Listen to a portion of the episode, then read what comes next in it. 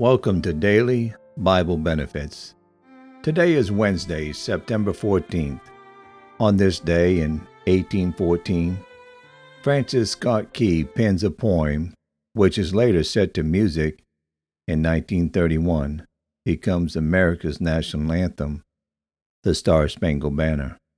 The poem, originally titled The Defense of Fort McHenry, was written after Key witnessed the Maryland fort being bombarded by the British during the War of 1812. Key was inspired by the sight of a lone U.S. flag still flying over Fort McHenry at daybreak, as reflected in the now famous words of the Star Spangled Banner. The rocket's red glare, the bombs bursting in air, gave proof through the night that our flag was still there. These men were willing to die for our country, and many did. Would we surrender our lives and be willing to live for the Lord? Today on the broadcast, we'll start Psalms 23. The Lord is my shepherd, I shall not want. He maketh me to lie down in green pastures. He leadeth me beside the still waters. He restoreth my soul. He leadeth me in the paths of righteousness for his name's sake. Yea, though I walk through the valley of the shadow of death, I will fear no evil, for thou art with me. Thy rod and thy staff, they comfort me. Thou preparest a table before me in the presence of my enemies. Thou anointest my head with oil, my cup runneth over. Surely goodness and mercy shall follow me all the days of my life and I will dwell in the house of the Lord forever. Psalms 23 1 The Lord is my shepherd, I shall not want. The conversion, the Lord is. The claim, my shepherd. The care, I shall not want. The conversion, the Lord is. We must see God for who He is. We must come to God by faith. Before we can claim him as our shepherd, we must receive him as our Lord. Hebrews 11:6 But without faith it is impossible to please him. For he that cometh to God must believe that he is, and that he is a rewarder of them that diligently seek him.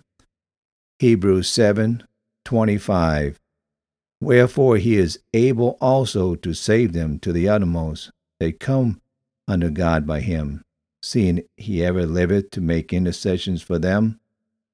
God always starts his work with conversion first. 2 Corinthians 5:17 Therefore if any man be in Christ he is a new creature. Old things have passed away. Behold all things become new. Yes the Lord is. The claim, my shepherd, it should be a public claim. It was a very personal claim, not the shepherd of the world or someone else's shepherd, but my shepherd, my Father, my God, my Savior, my King.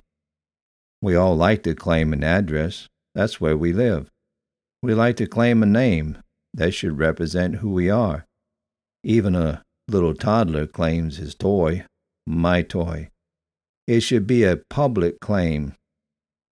Mark 8:38 Whosoever therefore shall be ashamed of me and of my words in this adulterous and sinful generation, of him also shall the Son of Man be ashamed when he cometh in the glory of his Father with his holy angels. Matthew 10:32 and 33. Whoso therefore shall confess me before men, him will I confess also before my Father which is in heaven. But whosoever shall deny me before men, him will also deny before my Father which is in heaven. Yes, it's a claim. My shepherd. And then the care. I shall not want. I will be satisfied with God. All that the sheep needs to do is to stay close to the shepherd. If we stay close to him, all our needs will be met.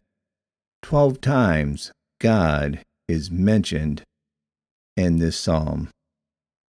In Matthew 6:25, Therefore I say unto you, take no thought for your life, what ye shall eat, or what ye shall drink, nor yet for your body what ye shall put on. Is not the life more than meat, and the body than raiment?